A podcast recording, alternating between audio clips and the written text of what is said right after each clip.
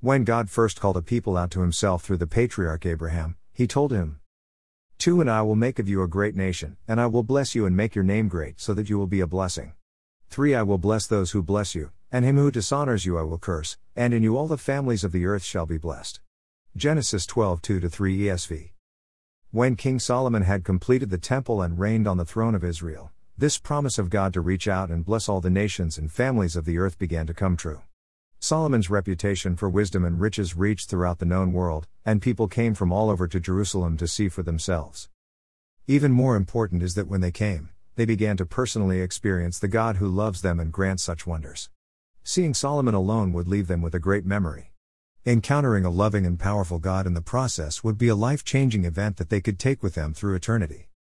One of the wealthy and powerful leaders who came to investigate Solomon was the Queen of Sheba. One now, when the Queen of Sheba heard of the fame of Solomon concerning the name of the Lord, she came to test him with hard questions. Two, she came to Jerusalem with a very great retinue, with camels that bore spices, very much gold, and precious stones, and when she came to Solomon, she spoke with him about all that was in her heart. 1 Kings 10 1 2 NKJV. Who was the Queen of Sheba? She sounds like a fascinating person, highly intelligent and successful, a seeker of wisdom and knowledge, yet having an open and transparent heart full of spiritual receptiveness. Sheba may possibly be in Ethiopia, or it may be in Yemen, we do not know for certain. 3 So Solomon answered all her questions, there was nothing so difficult for the king that he could not explain it to her.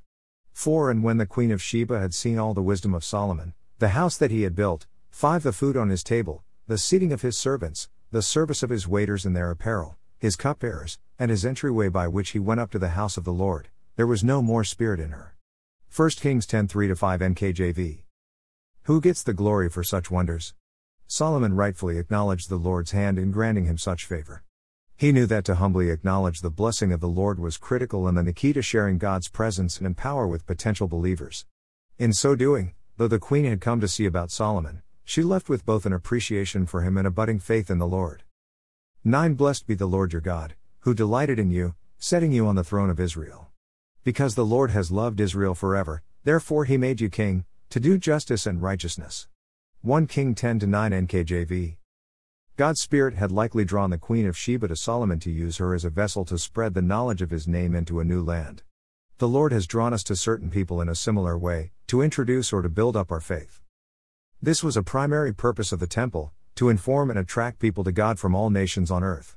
He had chosen the Jewish people first to love and worship Him. In so doing, they would become a kingdom of priests to shine His light and spread the good news of His love and power throughout all the world. Solomon's reign began to reach this pinnacle and to bear fruit for the kingdom of God. The visit of the Queen of Sheba was probably just one of many who came to visit him. Solomon was successful in using his many blessings to help point people towards a faith in God, which was all part of God's purpose and design. Unfortunately, Solomon did not finish strong in this role. As did many of the later kings of Israel and Judah, he would sadly become a failure in fulfilling this appointed priestly mission for Israel.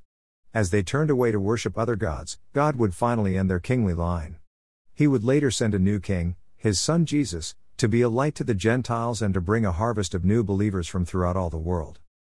The promise to the patriarchs that their lineage would be a blessing to all nations is now being accomplished through the last king in the tribe of Judah, the Messiah, Jesus Christ.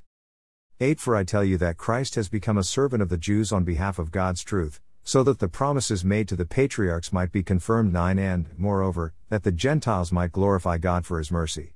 Romans 15 8 9 NIV. Reflection God has placed us where we are and given us unique gifts to help Him fulfill His outreach of love to the nations.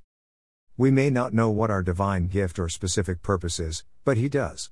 He may choose to use us in any number of ways to listen to someone to help them get through a personal crisis, to share some food or water with a tired and hungry soul, to give a smile, an encouraging word, or a phone call to someone experiencing a moment of despair, or maybe do all the above without even realizing how important each action was to its recipient. Lord, use me to help grow your kingdom. In the name of Jesus, we pray. Amen. Who is key in pointing you towards a faith in God?